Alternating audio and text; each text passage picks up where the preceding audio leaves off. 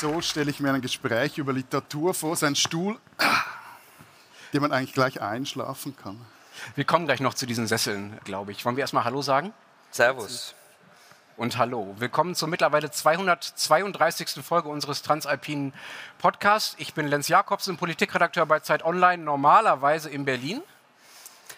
Mein Name ist Matthias Daum. Eigentlich bin ich in Zürich in nicht so einem bequemen Sessel, aber jetzt bin ich hier auf der Buch Wien. Ich bin Florian Gasser, Leiter der Österreichseiten der Zeit in Wien und es ist super.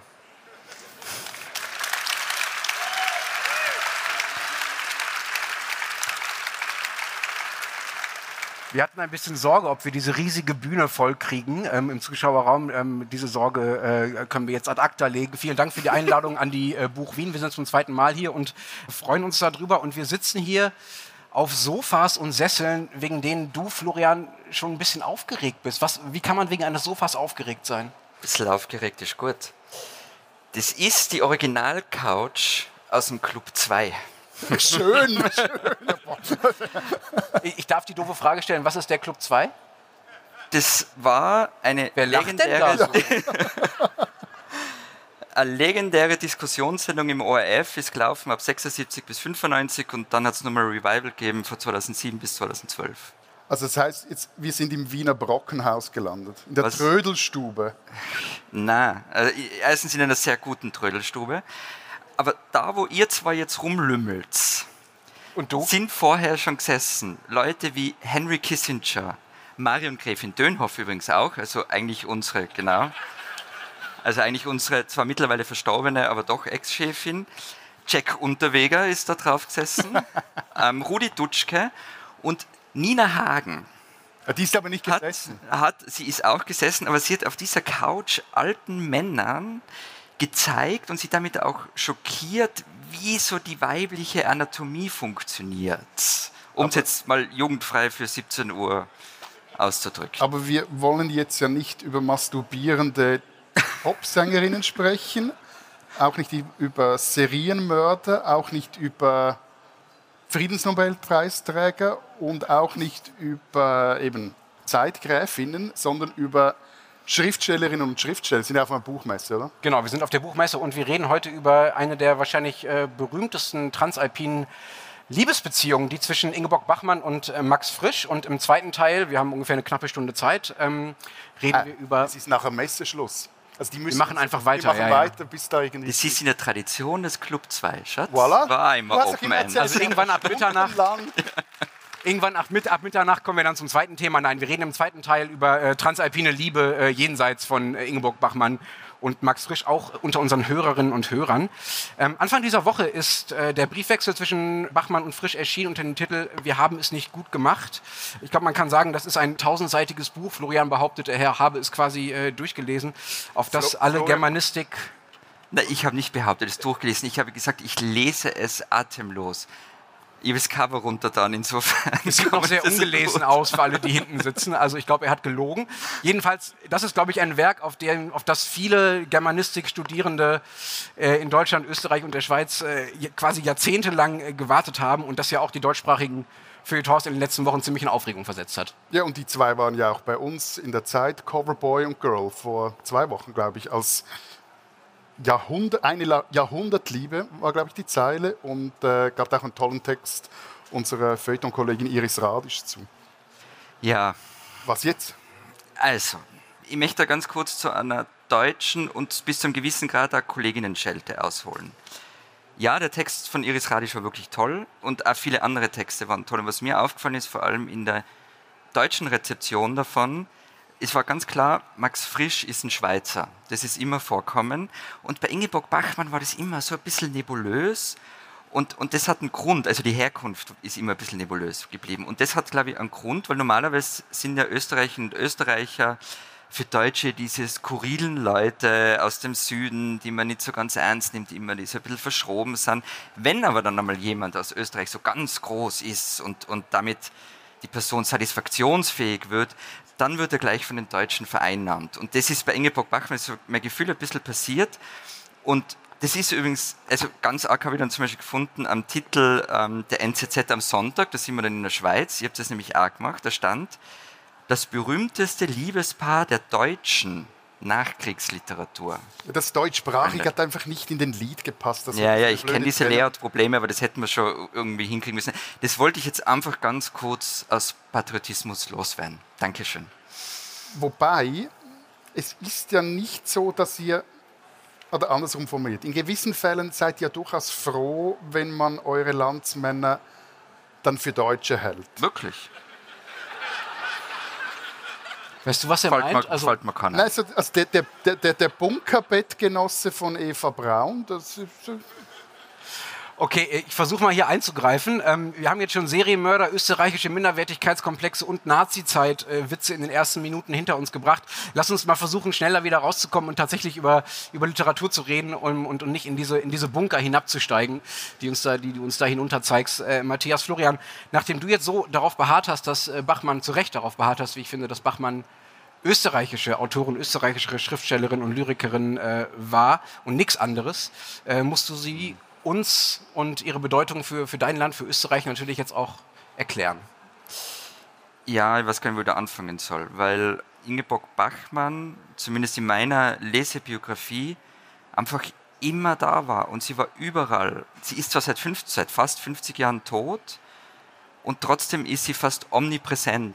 Also ob vom Deutschunterricht bis zu später, wenn man Bücher Also, liest. Du hast, hast was von ihr im, im Deutschunterricht gelesen. ja, ja, klar. Also wir haben viel über Ingeborg Bachmann im Deutschunterricht gelernt. Und eben diese Omnipräsenz, sie liegt eben nicht nur daran, dass es halt einen Literaturwettbewerb gibt, der in Klagenfurt der ihren Namen trägt. Sie war einfach eine und ist es bis heute der bedeutendsten Schriftstellerinnen und Lyrikerinnen, die Österreich je hervorgebracht hat. 1926 in Kärnten geboren, hat dann in Wien gelebt, wurde eines der wenigen weiblichen Mitglieder der Gruppe 47 und ein richtiger Star der Literatur. Also das ist halt etwas, was man sich heute nicht mehr vorstellen kann. Die war 1954 am Cover vom Spiegel. Also das ist, sind einfach so Dimensionen, die man, weiß nicht, ich kann mir das heute nicht vorstellen, dass ein Lyriker am Cover vom Spiegel ist. ja, aber jetzt war sie auf dem Cover der Zeit. Mit Max Frisch gemeinsam und aus anderen Gründen, ja. Und natürlich hat der Spiegel es völlig zurecht gemacht, weil sie hat einigen der schönsten Gedichte geschrieben, die es überhaupt gibt in deutscher Sprache. Ähm, zum Beispiel Böhmen liegt am Meer.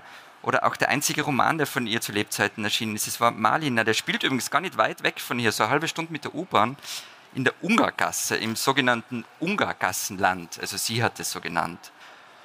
Und diese Liebesbeziehung mit Max Frisch, die ist ja dann relativ rasch in die Brüche gegangen und das war dann in ihrer Biografie ein ganz starker Bruch. Ähm, also sie war dann, ähm, und auch in ihrem Schaffen, sie war dann gebrochen und daraus entstand dann dieses Todesartenprojekt, von dem eben nur Malina fertig geworden ist. Und der Grundtenor dieses Projekts war, das glaube ich jetzt von Iris Radi steht das mal gesagt, das Gesamtschuldsystem Mann im 20. Jahrhundert, von väterlicher Gewalt, seelischer Gewalt, in der Liebe bis hin zum Faschismus. Und dieses ganze Werk macht sich halt für mich einfach so groß und gestorben ist Bachmann dann relativ früh, 1973, an Brandverletzungen. Relativ dramatisch auch, Relativ ja, kein, dramatisch. kein natürlicher Tod. Matthias, du bist für den anderen von den beiden Großen zuständig. Äh, Max Frisch, äh, den kenne ich ja im Gegensatz zu Bachmann. Also Bachmann hatte ich in der, im deutschen Schulunterricht nie. Ähm, Max Frisch hatte ich zuhauf. Also Andorra, Stiller, Homo Faber sind so klassische Oberstufen-Lektüren Muss, bei uns. muss ich jetzt dafür Abbitte leisten? Oder? Dass Als- du das lesen musstest? Oder war du das meinst als Mitschweizer? ja, ja, nee, du hast mich jetzt ja gerade für Max Frisch verantwortlich gemacht. Muss ich jetzt da. Äh, Äh, nee, aber ich finde es interessant, ich es interessant, dass du direkt den Eindruck hast, ich, das wäre für mich was Negatives, dass ich das in der Ich, Schule lesen ich kenne dich jetzt schon eine Zeit lang. Nee, ja. nee, nee. Ich habe das gerne gelesen. Also ich habe gerne Max Frisch gelesen, aber ich kenne ihn natürlich schlechter als du. Willst du uns ein bisschen was erzählen, was an Max Frisch für die Schweiz so besonders war, wer er war? Ja, er hat ein tolles Freibad gebaut in Zürich. Na bitte. Äh, Das ist wirklich gut, das ist wirklich schön. Ähm, war nämlich zuerst Architekt, mit Abschluss auch an der ETH und äh, hat das Studium absolviert, weil das mit der Schriftstellerei, vielleicht etwas salopp gesagt, so im ersten Anlauf nicht so richtig geklappt hat. Aber vor allem hat es nicht geklappt, also für ihn selber auch nicht. Im zweiten Anlauf klappte dann das besser.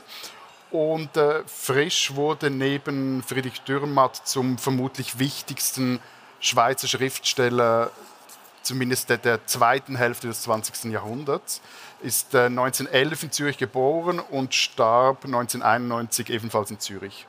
Und war ein sehr politischer Autor, also hat äh, unter anderem auch Reden an deutschen SPD-Parteitagen gehalten. Hat er das, Entschuldigung, hat er das in der Schweiz auch getan? ja, hat sich da auch eingemischt, zum Beispiel, also ganz berühmter, bekannter, war aber schon relativ alt, war sein äh, Engagement für die, oder im Rahmen der, der Volksinitiative die, die Abschaffung der Armee in der Schweiz forderte. Da gibt es auch es gab ja ein Theaterstück dazu. Und er hat sich dafür eingesetzt, sie abzuschaffen? Ja, er war auch einer jener eher linken Schweizer, die fischiert wurden vom Staat, also über die ähm, überwacht.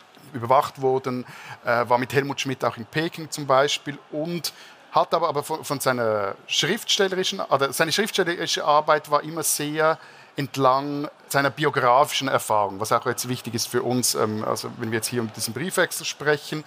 Und auch die Beziehung zu Ingeborg Bachmann hat er in mindestens zwei Werken verarbeitet, vor allem in einem Mein Name sei Gantenbein oder auch in Montauk. Das sind zwei Romane von ihm. Und hier, glaube ich, wenn wir jetzt auf diesen Briefwechsel kommen, liegt, glaube ich, auch das Problem, das ich mit diesem Ding habe. Also nicht, weil es so schwer und mit so dem. dick ist, nicht, weil es so schwer und so dick ist, sondern es ist ja so, dass, dass Bachmann zeitlebens nicht wollte, dass diese Briefe erscheinen.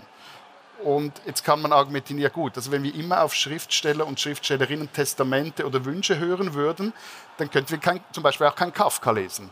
Also weil dort war ja sein Freund Max Brod, der diese, ich weiß gar nicht, das waren Manuskripte oder der, der, den Nachlass. Den Nachlass einfach, Kafka hat gesagt, verbrennen oder, oder wegschmeißen und der hat gesagt, nee, daraus machen wir jetzt Bücher. Und ähm, so. Aber gleichzeitig scheint es mir irgendwie kein Zufall, dass Bachmanns Wunsch jetzt ignoriert wird. Weil eben, sie wollte nicht, dass man das öffentlich macht. Jetzt wird es öffentlich. Man aber Frischs Wunsch in Bezug auf diesen Briefwechsel man recht genau befolgt hat. Der sagte nämlich, der soll frühestens 20 Jahre nach seinem Tod erscheinen. Jetzt sind es gut 30 Jahre geworden.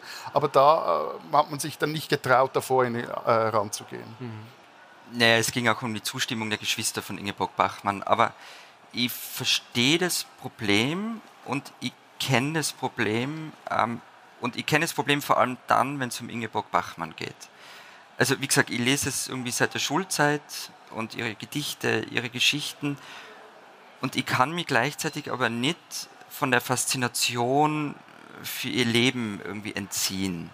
Obwohl es dir eigentlich unangenehm ist, obwohl du die Faszination nicht haben willst. Es ist mir total unangenehm. Ich habe ehrlich ein schlechtes Gewissen manchmal dabei, weil man dringt dann natürlich in Intimsphären vor, die an nichts angehen auf eine gewisse Art und, und die sich ein bisschen fast schon übergriffig anfühlen.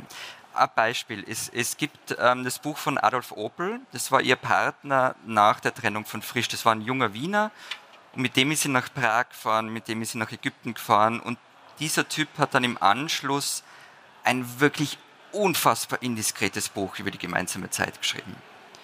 Und eigentlich darf ich das alles gar nicht wissen, was da drin steht. Und trotzdem habe ich es gelesen.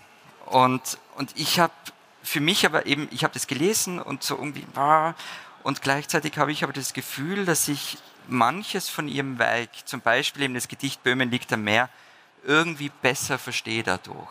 Mhm. Also ich aber, kann es total Aber, aber es ist schon noch ein Unterschied, ob ich jetzt über dich alles aufschreiben würde, das ich weiß. Das wäre auch nicht besonders spannend.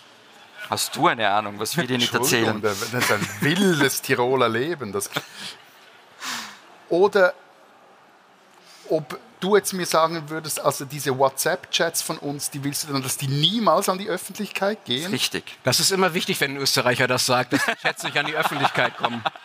Und ich aber nicht nur das Backup vergesse, sondern es. Das Kastel. Das Kastel vergesse, sondern dann auch noch dieses Ding irgendwie ausdrucken lasse und an der nächsten Buch Wien hier an einem Stand feilbieten würde. Also ich finde, das ist schon nochmals ein Unterschied. Würden wir mit unseren Chatnachrichten auch auf 1000 Seiten kommen? Leicht. Okay, ja, bevor wir uns in völlig größenwahnsinnige Vergleiche versteigen, lass uns mal zu den Briefen äh, selber kommen, die ja übrigens jetzt jahrzehntelang wie so ungefähr alles Wertvolle auf dieser Welt in einem Banktresor in Zürich lagen. Wo sonst? Natürlich. Und jetzt also endlich veröffentlicht äh, wurden. Was steht denn drin in diesen Briefen? Florian, Matthias. Ja, also es, es geht vor allem darum, wie sich zwei oder wie zwei Menschen versuchen in einer Zeit, wir sind da in den späten 50er, frühen 1960er Jahren, versuchen jenseits der gesellschaftlichen Konventionen und auch der gesetzlichen Vorgaben, vor allem in der Schweiz, eine neue Form der Beziehung und des Zusammenlebens zu finden zu leben. Also wie sie offene Formen der Beziehung suchen und sich dann doch wieder nach einer engen Nähe sehnen. Also es geht sowohl um um, um, eben, um offene Beziehungen wie auch irgendwie um Heirat in diesem Buch. Also das ist so der, der, der Range, der, der Vertrag von Venedig. Genau, das schließen sie dann nach einem Pakt, den sie dann den Vertrag von Venedig nennen, der sinngemäß sagt, man darf fremdgehen, aber nur solange daraus nichts Ernsthaftes wird. Und der Briefwechsel handelt auch davon, wie, sie schließlich, wie so viele gescheiterte Liebespaare, sich am Schluss in einem kleinen Hickhack, das sich auch recht peinlich liest, finde ich. Und es ist geprägt von gegenseitigen Kränkungen. Die verheddern sich da irgendwie drin, da streiten sie sich, wer gehört jetzt, gehören jetzt irgendwelche Schränke aus Klagenfurt und die Frage, wohin das Zeug jetzt soll und, und das Pariser Geschirr und die Gläser von wo. Also es ist so, es hat ja ganze Listen drin von Inventar, die irgendjemand dann anfertigen muss und dann etc. Oder gibt es Briefe an Verleger, wo der, der er dann irgendwie schreibt, dass sie dies und jenes, aber aber nicht gemacht habe, wie jetzt alle anderen rumerzählen würden, etc. So. Von dem her, es hat dann auch so dieses ganz Normale und auf der anderen halt das sehr Literarische, weil die beiden können schreiben. Also im Gegensatz zu unseren Chats, man liest das dann auch äh, durchaus gerne. So. Nein, unsere Chats liest niemand gerne. Ähm, ja, das ist so das Ding. Und für mich persönlich war es insofern interessant, dass es noch so eine gewisse lokale Nähe hat, weil die beiden in, in Uertikon am See gelebt, gewohnt haben. Ich bin da zwei Dörfer nebenan aufgewachsen und ähm, Frisch hat vorher noch ein Dorf näher gelebt, in Männedorf. Und so für die Generation meiner Eltern, Schwiegereltern, war der noch eine Figur, die man irgendwie in dieser Gemeinde auch, also die da auch irgendwie präsent war. So. Und das, solche Dinge kommen da auch noch dazu. Ja, ich mag ja Briefwechsel nicht, eigentlich. Und ich habe mir das da eben auch gedacht, so, so also, tausend... So nicht? Ja, weil ich die halt oft sehr ermüdend finde und langweilig und mich das ja oft nicht interessiert, eben dann solche irgendwelche Alltagsstreitereien. als Form immer insiderisch gefunden. Ja, hast. genau. Und ich habe mir das ja bei dem Ding auch gedacht, irgendwie 300 Briefe, pff, Alter. Ähm, und, aber ich habe dann angefangen, das zu lesen und ich habe es ja nicht weggelesen. Also ich habe immer unfreiwillig aufgehört, das zu lesen weil irgendwas halt weil kommen ist. gestört haben. Oder? Weil mich irgendwer gestört hat, vor allem ihr und noch ein paar andere. Es ist wirklich packend. Es ist wie fast wie ein Liebesroman, von dem wir den Ausgang schon kennen. Ist ein schreckliches Ende. Aber die Themen, die sie da besprechen, die Auseinandersetzungen, die sie führen, wie du gesagt hast, zum Beispiel dieses, dieser Kasten aus Klagenfurt von der Oma, den sie dann nach Zürich bringen lässt. Und wie man sich damit beschäftigen kann, mit diesem scheiß Kasten also wie viele Briefe man zu so einem Kasten schreiben kann. Ist, und, und trotzdem will ich das alles lesen. Ähm, und vieles von dem, eben gerade diesen Alltagsstreitereien, die sind sehr, also die wirken zumindest an Stellen gar nicht so wie die Ende der 50er, Anfang der 60er, die sind total aktuell. Und viele von diesen Alltagsdramen kennen wir selber aus unseren Beziehungen und den Holpereien, die es da manchmal gibt. Frisch und Bachmann, wie du gesagt hast, waren halt wortgewaltiger als wir. Was sich für mich verändert hat, war das Bild von Max Frisch, mit dem ich mich jetzt nicht so großartig beschäftigt habe. Das war eben, so wie bei dir, auch mehr so Schullektüre. Aber ich lese daraus einen neidischen Mann, der oft nicht damit klarkommt, dass seine Partnerin mehr drauf hat als er, der auch noch eifersüchtig ist gegenüber ihren Ex-Partnerinnen, vor allem Paul Celan, der halt auch mehr können hat als Max Frisch. Wie hatte er das Gefühl. Porzellan ist ja auch nicht der einzige andere äh, Partner von Bachmann gewesen, der selbst literarisch berühmt war. Hans Magnus Enzensberger gehört auch dazu, der ja heute übrigens äh, verstorben ist, beziehungsweise heute kam die Nachricht seines äh, Todes. Also Bachmann, also das, was du schon erzählt hast, diese Faszination für das Privatleben von Bachmann kommt natürlich auch gewissermaßen daher, ob man sie gerechtfertigt findet oder nicht dass sie nun mal einfach auch sehr viele berühmte Partner hatte, die natürlich auch noch zusätzlichen Interesse wecken. Aber nochmal zurück zu den Briefen. Was ich irre fand, ist nicht nur diese Kastengeschichte, dass sie sich darüber so viele Briefe geschrieben haben. Stuttgart Kasten. Ja, extra. extra, nur für euch. So stolz ähm, auf die. Sondern dass die sich teilweise Briefe geschrieben haben, während sie zusammen gewohnt haben. Also die haben in Rom in der gleichen Wohnung gewohnt und sich trotzdem per Brief unterhalten dabei. Das finde ich irgendwie völlig irre, aber auch bewundernswert, weil ähm, Machst du das nicht? Na, ich kenne das aus einem ganz anderen Zusammenhang. In meiner Studentenzeit habe ich in der WG, wenn ich verkatert morgens im Bett lag, manchmal meinen, meinen WG-Nachbarn eine, eine, SMS geschrieben, ob sie mir eine Aspirin bringen können. Aber ich habe den der Brief dann ein bisschen wenig. Ich habe denen keine dreiseitigen hochlyrischen Liebesbriefe geschrieben, nicht schreiben können. Ähm, aber im Ernst, ich finde bewundernswert daran, weil dass diese Verschriftlichung ist ja auch eine völlig andere Form von Kommunikation, als wenn ich einfach nur spreche in einer Beziehung. Einerseits ist äh, Text viel weniger impulsiv als gesprochenes Wort. Das merkt man, glaube ich, auch, wenn man, äh, weiß nicht, Podcast und äh, Artikel vergleicht. Andererseits kann Text natürlich auch viel brutaler sein. Also es gibt in diesem Brief so viele Stellen, an denen die sich quasi mit Worten rhetorisch erdolchen. Also nicht nur voneinander trennen, sondern sich wirklich sehr, sehr schlimm wehtun. Das würde sich, glaube ich, in der, in der gesprochenen Sprache, in so einer normalen Beziehung vielleicht eher mal, ja, im Radio würde man sagen, ähm, versenden. Und ich musste beim Lesen immer wieder daran denken, wie sehr sich diese schriftliche Kommunikation auch verändert hat. Also, dass man heute eigentlich, wir hatten es schon WhatsApp-Chats, auch in Beziehungen ausdrücken müsste, um eine Entsprechung zu dem zu finden, was die damals in Briefen hätte, wo natürlich völlig anders gesprochen wird. Wobei Sie aber halt auch absichtlich Briefe schreiben wollten. Also Sie haben manchmal nicht telefoniert, um sich dann Briefe zu schreiben. Und, also und gleichzeitig kam mir bei der Lektüre immer wieder etwas in den Sinn, das ich von dir gelernt habe. Ein Schriftel ist ein Giftel. Ja, das ist korrekt. Aber mal ganz, also davon ganz abgesehen von diesen Schriftüberlegungen, ich fand es einfach irre beeindruckend, wie gut die beiden schreiben können. Also es ist einfach ein Genuss, äh, das zu lesen und zu sehen, was sie mit Sprache machen können. Und es gibt einen Brief ganz am Anfang, wo Frisch sich über Bachmann ähm, ärgert oder sagen wir mal traurig darüber ist, dass sie sich nicht meldet, um es mal in meinen profanen Worten zu sagen. Und wenn ihr beide euch das nächste Mal nicht sofort zurückmeldet bei Slack oder bei per Mail oder nicht, nicht zurückruft, wenn ich euch anrufe oder nicht ans Telefon geht, dann werde ich euch einfach das schicken, was Max Frisch damals in den 50er Jahren an Bachmann geschrieben hat. Ich lese das mal Solange du es per Brief schickst, ist okay. was ist los? Ich warte und bange. Kein Zeichen. Du willst, dass wir verschwunden sind füreinander. Ich werde weiter warten auf dich. Oder hast du Entschlüsse gefasst? Hast du es schwer durch mich? Ich glaube nicht mehr, dass du kommst. Ich werde nicht aufhören zu hoffen, dass ich dich sehe. Warum machst du das? Ich bin sehr bestürzt, du. Ich würde dich jetzt gerne in den Arm nehmen.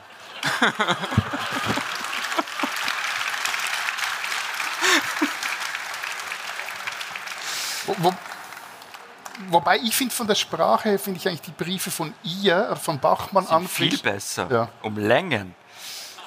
Ja. Ohne das Hä.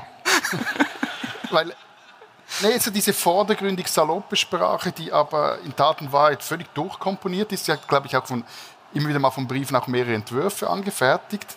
Das finde ich schon recht beeindruckend. Aber weißt du was, Entschuldigung, ganz ja. kurz. Es sind ja beide, wenn sie schreiben, wahnsinnig eitel und da die Briefe sind eitel, es geht oft ums Ich. Und ich finde aber, dass es bei ihr trotzdem nicht so eitel wirkt wie bei ihm so rein als Leseerfahrung. Also bei ihr habe ich nicht das Gefühl, es dreht sich alles um das Ich, Ich, Ich, Ich, Ich, was bei ihm viel mehr der Fall ist. Es hat, es hat wie noch so etwas, irgendwie noch so andere Ebenen drin. Eben mhm. so etwas, also salopp ist der falsche Ausdruck, aber etwas, äh, vielleicht ab und zu etwas Ironie oder Spitzen, die wirklich als Spitzen rüberkommen und so. Weil eben ich, ich teile eure eure und auch teilweise Begeisterung der Feuilleton-Kollegen jetzt über diesen Briefwechsel oder über die Lektüre des Briefwechsels nur so bedingt. Also mich hat die Lektüre auch sehr schnell ermüdet. Also vor allem halt auch seine, ja, diese Selbstbezogenheit, die dann auch ins Lamoyante kippt. Sie muss ihm auch andauernd schreiben, dass er doch bitte eifrig weiterarbeiten soll. Also äh, das scheint er zu erwarten, dass sie ihm andauernd sagt, und arbeite du noch gut, lieber Max. Ne, das ist auch so ein Bestätigungsbedürfnis, finde ich, was dadurch zum Ausdruck kommt. Ja, ja, es ist so, Mm, also da, da, merke ich, da, das ich habe ich ja dann auch teilweise weggelegt. Da habe ich gesagt, komm, löst eure Probleme selber, ich habe hab, hab eigene genug. und und der, der, andere Punkt ist auch noch, dass man das ja auch im Wissen darum liest, dass er, oder dass es immer seine Absicht war, zumindest unterschwellig, dass der es möglicherweise literarisch ausbeuten will. Das finde ich, ah, da kommt es mir dann so etwas vor, wenn man überlegt, was erinnert mich das? Es erinnert mich wie so jemand, der einen Instagram-Account hat und dann Bilder von sich postet, aber so mit irgendeinem Filter, der würde, heute würde der wahrscheinlich Authentizität heißen. Kannst du so drüberlegen? Es sieht so ganz echt aus, aber es ist total artifiziell und, und, und äh, gestellt und inszeniert. Mhm. Und wenn du aber heute dies, auf diesen Instagram-Fotos dann Personen abbilden würdest, deren Persönlichkeitsrechte du damit verletzt, würdest ein Problem kriegen. Und das hat er ja gemacht. Also, weil es war halt genau das Gegenteil von dem, was sie wollte. Sie, es war eben von ihr nicht als öffentliche Inszenierung gedacht. Und wenn man das dann weiterliest, sie fleht ihn ja dann, als die Beziehung in die Brüche gegangen ist, sie fleht ihn richtiggehend an, ihm ihre Briefe zurückzugeben. Und er weigert sich und er schreibt dann, deine Briefe gehören mir, so wie meine Briefe dir gehören. Und dann hat sie ihn gebeten, doch einfach alles zu verbrennen. Zitat, damit niemand ein Schauspiel hat eines Tages. Und jetzt sitzen und wir jetzt hier. sitzen wir da. Ich meine, ja, damit müssen wir leben und machen genau dieses Schauspiel. Und da wären wir halt auch bei meinem ganz großen Problem mit der Bachmann-Rezeption. Also wie über sie gesprochen, wie über sie geurteilt wird. Das erzählt natürlich wahnsinnig viel über Geschlechterrollen, auch nach ihrem Tod noch, auch in, in der Literaturkritik. Es gab zum Beispiel mal im Jahr 2001 eine Fernsehsendung über Bachmann mit Marcel Reich-Ranitzky. Und er sagt. Aber die hat ja einen coolen Titel, oder? Ja, lauter schwierige Patienten heißt diese Reihe. Und er erklärt darin dann, dass sie halt nicht schön gewesen sei. Okay. Aber sie habe jeden Mann erobern können wegen ihres Ruhms. Wo ich so finde, wo ist der Mehrwert da dafür? Gut, also Oder- heutzutage schreibt die NZZ am Sonntag auf, auch darüber, über Leute, über Schriftstellerinnen, Jüngere, sie zeigt gerne Bein. Also das, Ja, eh. Oder ich war gestern, bin ich zufällig beim Googlen auf dem Fachportal des Landungsbildungsservers Baden-Württemberg gelandet. Fragt's nicht. Und da war eine Handreichung für Lehrerinnen und Lehrer, welche Referatsthemen zu Ingeborg Bachmann man an die Schülerinnen und Schüler rausgeben kann.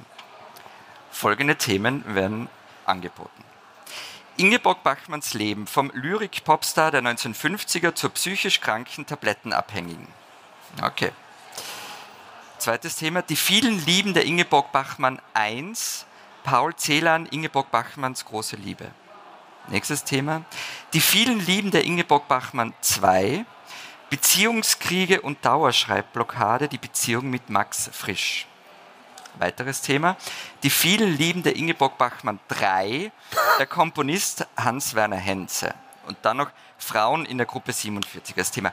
Ich das finde hat sehr viel mit ihrem Werk zu na tun. eben, einen. Themenvorschlag zu ihrem Werk habe ich dann nicht gefunden. Und es ist so, ja, eh, ich verstehe die Faszination für ihr Leben, wirklich, ich teile die auch, aber am Ende geht es halt schon um ihr Werk. Ja, oder es stimmt halt einfach, was Baden-Württemberg über sich selber sagen. Sie, sie können alles außer Deutsch. Sie Ja, und können dass es in Baden-Württemberg, um das mal kurz zu verteidigen, da jetzt so viel schlimmer ist als in anderen, also als in Österreich. Nein, ich glaube, dass es ja. überall so ist. Also das Ja. Wirklich nur ein Beispiel von wahrscheinlich ganz, ganz vielen. Ja. Ja. Und diese, diese Geschichten mit den Ingeborg Bachmann und ihre Männer, dass das so im Vordergrund steht. Ich habe vorhin zwar selber gesagt, dass sie natürlich einfach sehr viele berühmte Männer als Partner hatte, aber diese Männer haben daraus, ja, wie du auch schon angedeutet hast, Matthias, haben daraus immer Material gemacht. Also es gibt einen Briefwechsel mit Paul Celan, der veröffentlicht ist. Es gibt einen mit Hans-Magnus Enzensberger, der veröffentlicht ist. Und es gibt jetzt den mit Max Frisch, der ja nur deshalb veröffentlicht ist, weil Max Frisch von diesen Dingen, die er da geschrieben hat, nicht Abschriften gemacht hat, aber immer mit Durchschlag geschrieben hat und sich dann für später eine Variante davon zur Seite gelegt hat, um nicht darauf angewiesen zu sein, dass Ingeborg Bachmann die Briefe aufbewahrt. Das ist natürlich auf eine gewisse Art, das haben wir, glaube ich, schon ein paar Mal gesagt, rücksichtslos gegenüber der Privatsphäre. Ihm war das einfach schon Material damals. Ne? Ja, wobei, kurzer Fun-Fact am Rande. Also, alles wollen ja die, zumindest die Schweizer Max Frisch Afficionados und die sitzen ja auf diesem Schatz, ja dann doch nicht veröffentlicht wissen. Also, Was denn nicht? einer der Mitherausgeber des Briefwechsels, Thomas Stressle, der ist auch Präsident der Max Frisch Stiftung und der wurde kürzlich in der Sonntagszeitung in der Schweiz interviewt. Und äh, auf die Frage, was wäre Ihnen bei Max Frisch zu privat oder intim, was würden Sie nicht herausgeben? Make an educated guess. Geld. Es geht um Geld. Ich weiß, dass es um Geld geht. Es geht um die Krankenakte und es geht um Finanzdokumente. Das muss auch niemand wissen. Das ist irre, oder? Also private Dinge über, über das Liebesleben dürfen freigegeben werden, aber wenn es ums Geld geht, dann, ähm, dann behalt ihr auf einer kulturellen Verlängerung des Bankgeheimnisses. Ja, es ist ja nicht nur ihre jetzt irgendwie, weil damit einfach ein, ein Schweizer Klischee wieder bedient wird, sondern es ist auch ihre, weil man die eben. aber schon vor allem deshalb, oder? Ja. Nein, es ist ja sogar i- auch, aber es ist vor allem ihre, weil ja Geld in dieser Beziehung ja auch eine Rolle spielt.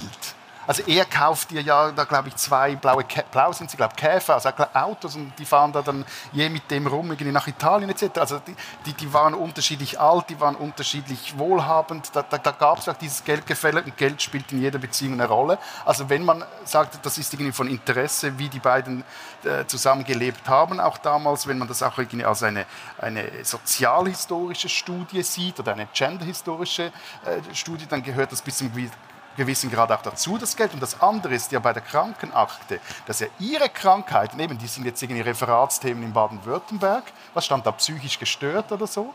Und auch Teile dieses Briefwechsels ist, ist ja unter anderem, und auch der Nachworte in diesem Briefwechsel ist, ihre Operation, die sie in Zürich hatte, die sie selber in ihrem Werk, da war nie ganz recht klar, war jetzt das eine Abtreibung. Sie spricht da literarisch auch mal von Kindstötung, aber das war eigentlich eine Gebärmutteroperation. Also die ließ sich die Gebärmutter rausnehmen und das ist, das ist ein riesiger Eingriff. Und der wird, also da wird auch diese, dieser Eingriff wird sogar zum Teil des biografischen Zeitstrahls in, in diesem Buch drin. Und auf der bei anderen Max Frisch Seite, darf nicht bekannt werden, wann er Husten hatte. Ja, er hatte Darmkrebs am Schluss, das weiß man. Aber das, äh, das äh, ist nicht irgendwie ein biografischer Fixpunkt, sondern der ist dann einfach tot. Hm. Und da werde ich einfach den Eindruck nicht los, dass das am Schluss auch, oder dass da irgendwie am Schluss auch gerade aus der Gender-Perspektive irgendwie mit anderen Maßstäben gemessen wird. Ja, ich finde aber noch was interessant an dieser Rezeption in der Schweiz, nämlich von diesem Buch. Es wird doch bei euch benutzt, um Max Frisch, aus welchen Gründen das ja immer notwendig sein soll, irgendwie reinzuwaschen. Also du hast mir ja am Sonntag die Titelseite der NZZ am Sonntag geschickt, wo diese Unterzeile war mit deutscher Nachkriegsliteratur und so. Und der Titel weiter oben war nämlich Neuer Briefwechsel zeigt, Max Frisch war kein Monster. Ich meine, habt ihr euch denn irgendwie grad biegen müssen, weil, weil er bislang irgendwie als Monster gegolten hat? Oder, also das war mir, ich bin so da gesessen, wenn mir das geschickt hat, so, äh, ich bin jetzt in der unangenehmen Lage, dass ich dir Dinge erklären muss, für die ich A nichts kann. Du bist das ja gewohnt.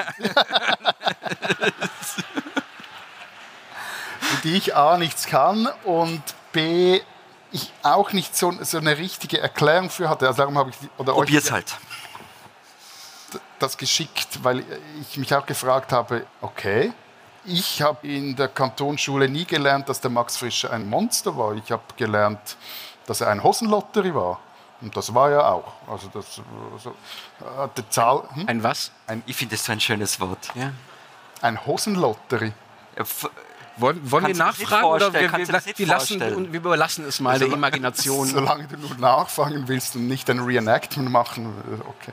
Ähm, nee, aber er hatte zahlreiche Frauengeschichten. Eine Frau war die Tochter einer Frau, mit der er, glaube ich, Jahrzehnte vorher noch eine, eine Affäre hatte. Aber ich hatte nie den Eindruck, und ich glaube, es ist auch historisch oder geschlechterhistorisch auch äh, nicht haltbar, wenn das jetzt irgendwie ein besonders imagemäßig, wenn jetzt ihm das besonders geschadet hätte. Also, also meine einzige Erklärung ist, es geht also um, um eine, einen Innergermanistik, Germanistinnen, Germanisten Battle of Sexes.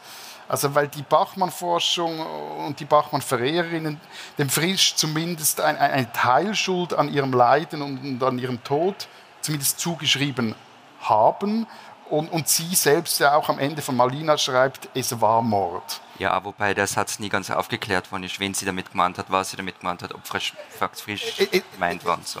Ja, das ist, wie gesagt, das ist nur der Versuch einer Erklärung und, so. Und das, und, äh, und das Monster stammt ja auch, also da, da wird es ja dann wirklich in die Feuilleton Deathmatch-mäßig kompliziert, weil das Monster-Zitat stammt ja aus einem Interview in einer notabene österreichischen Zeitung, nämlich in der kleinen Zeitung mit der deutschen Filmregisseurin Margarete von Trotter, die zurzeit, ich weiß jetzt nicht, ob der Film fertig ist oder nicht, das Leben der beiden, die Beziehung der beiden verfilmt.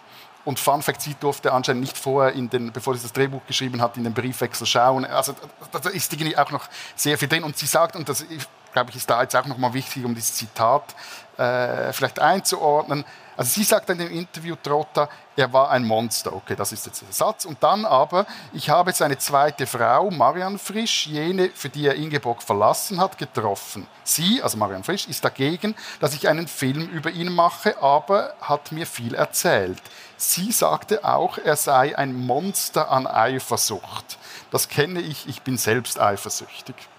Klingt schon wieder ein bisschen harmloser zumindest oder ein bisschen verständiger als das, was die NZZ dann draus gemacht hat.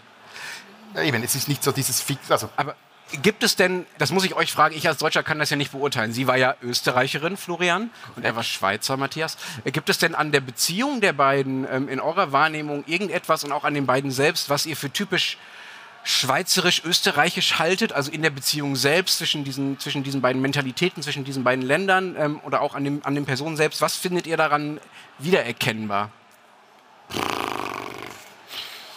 Also ich glaube, die Hauptakteure für sich genommen sind bis zu einem gewissen Grad typisch für ihre Länder oder ihre Milieus in den jeweiligen Ländern, in denen sie sich bewegt haben. Also ich glaube mal, dieser Minderwertigkeitskomplex von Frisch, gerade wenn es um die Sprache geht, der ist Schweizern und Schweizerinnen nicht fremd. Ähm, diese Sehnsucht ist in Deutschland zu schaffen oder quasi nur wer es dort geschafft hat, hat es richtig geschafft. Sagt der von einer deutschen Zeitung, der Schweizer, ich, der von einer deutschen ich sitze ja, ich sitze ja immer noch in Zürich. Ja, ich habe es ja nicht über Zürich hinausgebracht. Ja, Darf ja. gerne mal kommen. Also ich finde auch bei der Sprache hast du einen Punkt, das ist ja das, was du vorher gesagt hast, dass die, die Briefe von Bachmann oft so eine gewisse Ironie auch drinnen haben. Also wenn man zwanghaft irgendwas Österreichisches suchen will, dann ist es vielleicht das. Wenn man sich anschaut, was es über die Länder erzählt, dann finde ich, erzählt der Briefwechsel über Österreich weniger, aber halt schon mehr über die Schweiz, wo sie halt gemeinsam gelebt haben, über diese Schweiz der späten 50er, über den Status von Frauen, über die Stellung von Frauen damals in der Schweiz. Es galt ja auch dieses Konkubinatsverbot in der Schweiz, also das unverheiratete... In einigen Kantonen der Schweiz. Okay, aber in Zürich hat es ja. gegolten, oder? Okay. Also man durfte unverheiratet nicht zusammenleben. Ich meine, ähm, oder euer Problem mit der Zuwanderung im Land. Es, es gibt auch eine Episode bei der Zürcher Fremdenpolizei. Da schreibt Bachmann an Frisch, sie sei gefragt worden, warum ich nicht nach Österreich gehe, warum nicht bei den Eltern leben, ob es denn die Schweiz sein müsse, obwohl keine Blutsverwandten, ob ich dann kein Heim mehr habe, war und, und nicht, was ist los mit diesen Eltern? Schließlich sagte ich ganz nervös, aber dazu bin ich wohl zu alt. Also dieses, die berühmte Lyrikerin will in der Schweiz wohnen, geht zur Zürcher Fremdenpolizei und die wollen sie halt im Grunde raushauen. Und soll so, zurück ins Kinderzimmer. Genau, also ja. so zugewanderte Frauen können wir gar nicht. Ja, aber musste sie zur Polizei oder kam die Polizei zu ihr? Also, weil sie musste hin. Okay, weil eigentlich ist es ja Usus, dass bei uns die Fremdenpolizei kontrolliert, ob wirklich genügend Zahnbürstchen im Glas drin stecken und ob das mit der Anzahl Leute, die in der Wohnung leben, dann auch übereinstimmt und ob die Schuhe wirklich der gehören. Also, okay. Du hast mich ja gefragt, passt das? das passt super. Das darin erkennt man die Schweizer Fremdenpolizei sehr wieder. Aber eben, das andere, wenn du fragst, ist typisch. Ich glaube auch, so, es hat so diese, ja, so, so, diese Akkuratheit, fast schon so das Buchhalterische, aber sehr wahrscheinlich ist es mehr, weil er Architekt war, ähm, mit der er so versucht, diese Liebe zu analysieren und dann auch zu retten und ähm, was sicher auch ist, ja. Ja, ich habe euch nach Transalpiner Liebe gefragt und äh, ihr antwortet mit der Fremdenpolizei. Ihr habt also offenbar nicht so wahnsinnig viel Ahnung davon. Ähm, Aber was von der Liebe? Ja, ähm, von Transalpiner Liebe. Deswegen, wir haben ja sehr, hey. sehr viele transalpine Hörerinnen und Hörer, also Liebesbeziehungen, Paare über die Ländergrenze hinweg. Vielleicht sitzen ja auch welche im Publikum, es hören mit Sicherheit welche zu. Es haben uns auch einige geschrieben. Wir ähm, wollen mal ähm, unseren, es unseren Hörern überlassen und haben unsere Hörer gebeten, uns dabei zu helfen, quasi uns über ihre transalpine Liebe zu erzählen, ihre Liebesgeschichten zu erzählen und damit so ein bisschen, es ist ein großes Wort, aber Bachmann und Frisch ein bisschen zu aktualisieren. Ja, ist wirklich ein großes Wort. ja, aber und gleichzeitig, ich meine, die hatten ja genauso Mühe wie mir. Also ich meine, ich lese jetzt mal, oder Mühe, oder es ist schwierig so, muss ich sagen, die haben es schwierig. Ich lese jetzt mal aus einer Mail vor, die uns ein Hörer was geschickt hat. Zitat. Nach einem Jahr des Single-Daseins in Wien habe ich aber vor allem eines bemerkt. Die Österreicher sind kein ästhetisches Volk.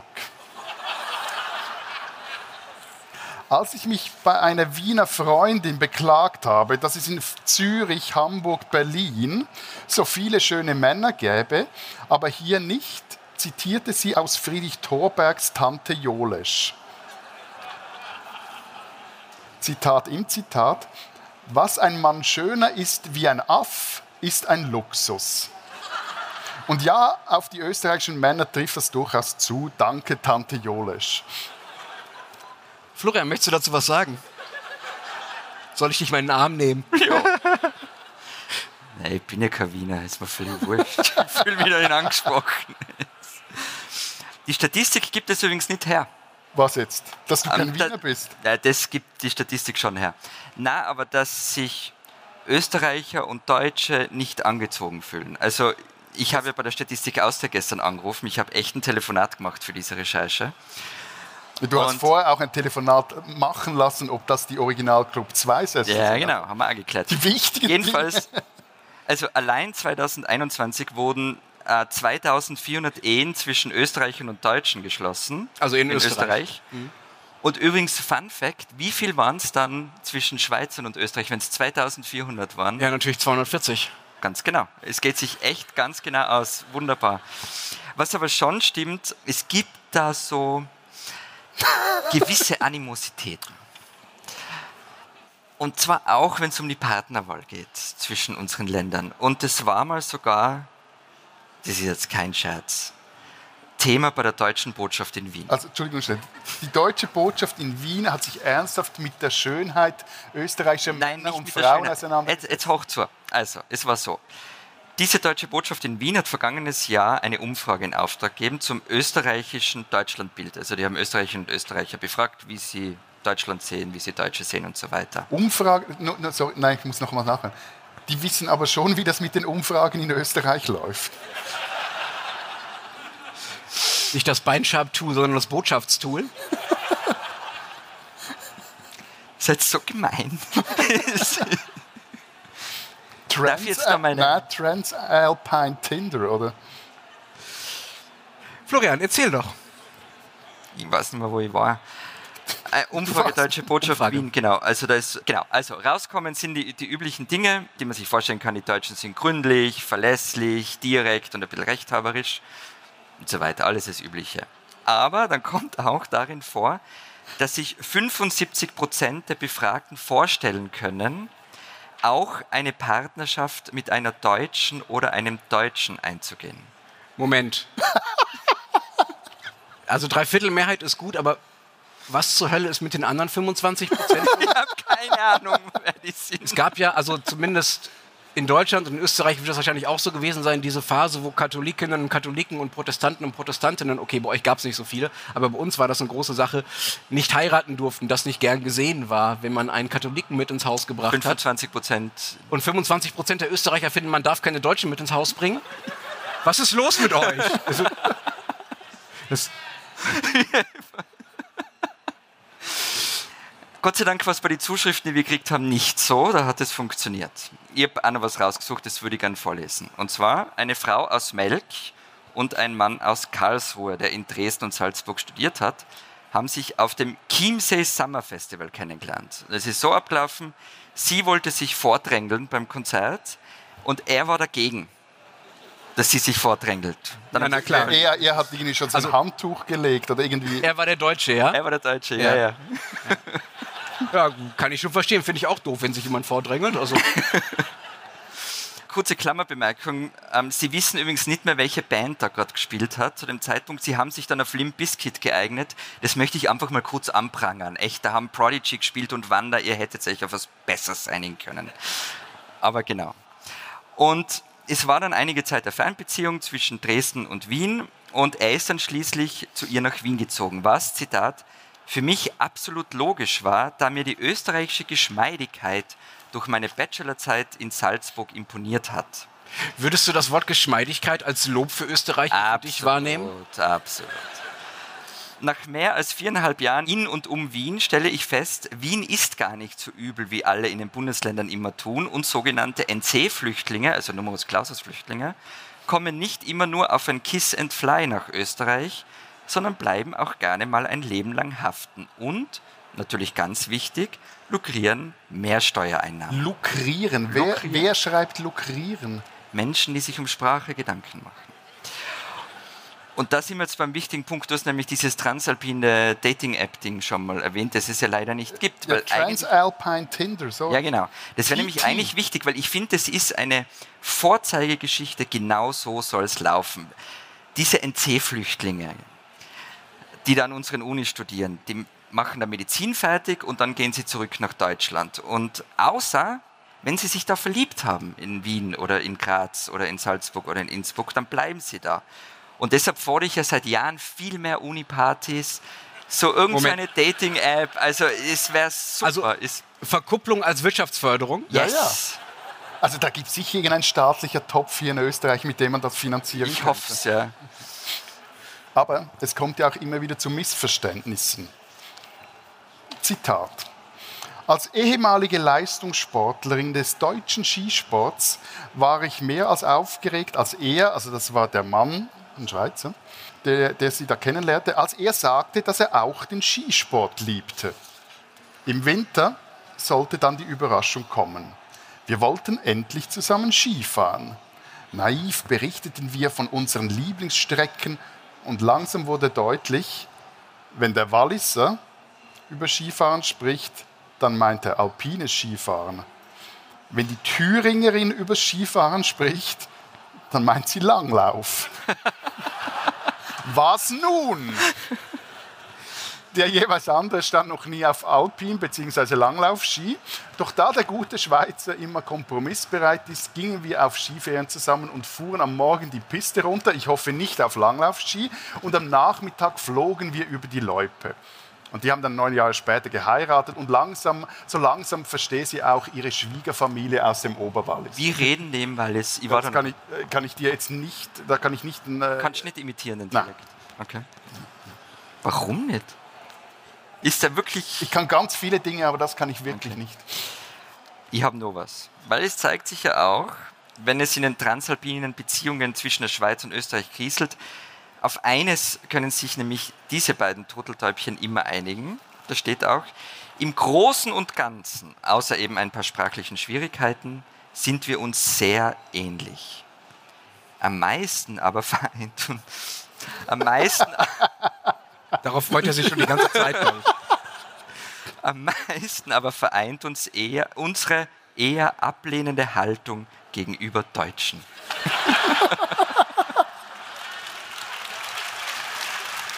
Es war nur ein Zitat. You are so welcome. ähm, kommt mir irgendwie bekannt vor. Gibt da so ein, äh, ein anderes österreichisches Schweizer Pärchen, mit dem ich öfter zu tun habe, das äh, sich auch immer gerne in der Ablehnung gegenüber, äh, gegenüber den Aber was Deutschen wenn du meinen könntest. vereint. Ähm, aber Florian, du hast, uns, du hast uns verschwiegen. Das ist wichtig, Moment. Du hast uns Diese verschwiegen. Mail dass hat diese- ja noch eine. Das ist ja nur der Ja, Schluss der Mail. Jetzt kommt der Konter.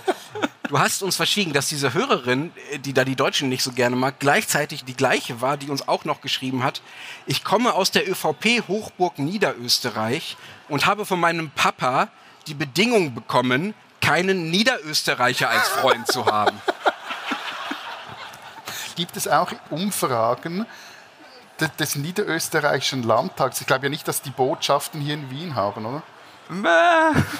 Oder sagen wir so, eine Niederö vielleicht eine niederösterreichische Stiftung Mhm. des äh, Landeshauptmanns könnte doch mal eine Umfrage machen, ob Niederöster oder ob Wiener in den, oder Niederösterreich in den Rest von Österreich als Partner akzeptiert werden, ob man da auch auf die 75 Prozent kommt oder nicht. Zuerst lässt über unsere Umfragen, jetzt weil selber eine haben. Aber ähm, gemeint hat ja der Herr Papa wahrscheinlich, sie soll sich halt nicht ein Niederösterreicher, sondern, weiß ich nicht, einen Steirer oder einen Tiroler suchen. Dass sie dann mit einem Walliser auftaucht, das ist halt schon bitter, das ist halt dann blöd gelaufen. Aber ich glaube, der Papa fand es ganz okay. Ich glaube Also, das ist so. Aber War das, wie war das vorhin, diese Formulierung von der, von der Frau, von der Margarete von Trotter? ich glaube, ja genau, ich glaube, der Florian ist das Eifersuchtsmonster der kakanischen Bergwelt. Wir sind am Ende unserer Sendung angekommen. Wir haben versucht, Ihnen ein bisschen was über Max Frisch und Ingeborg Bachmann zu erzählen und Ihnen versucht, ein bisschen was über transalpine Liebe zu erzählen.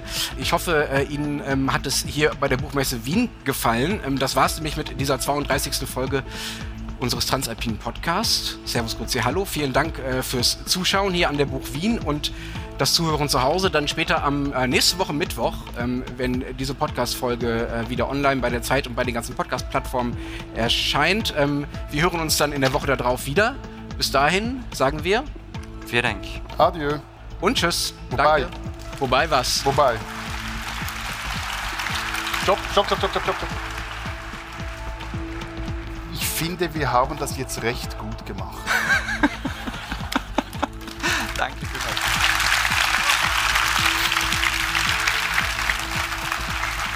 wir uns noch, ah, du noch ein wir müssen noch ein Foto mit Ihnen machen.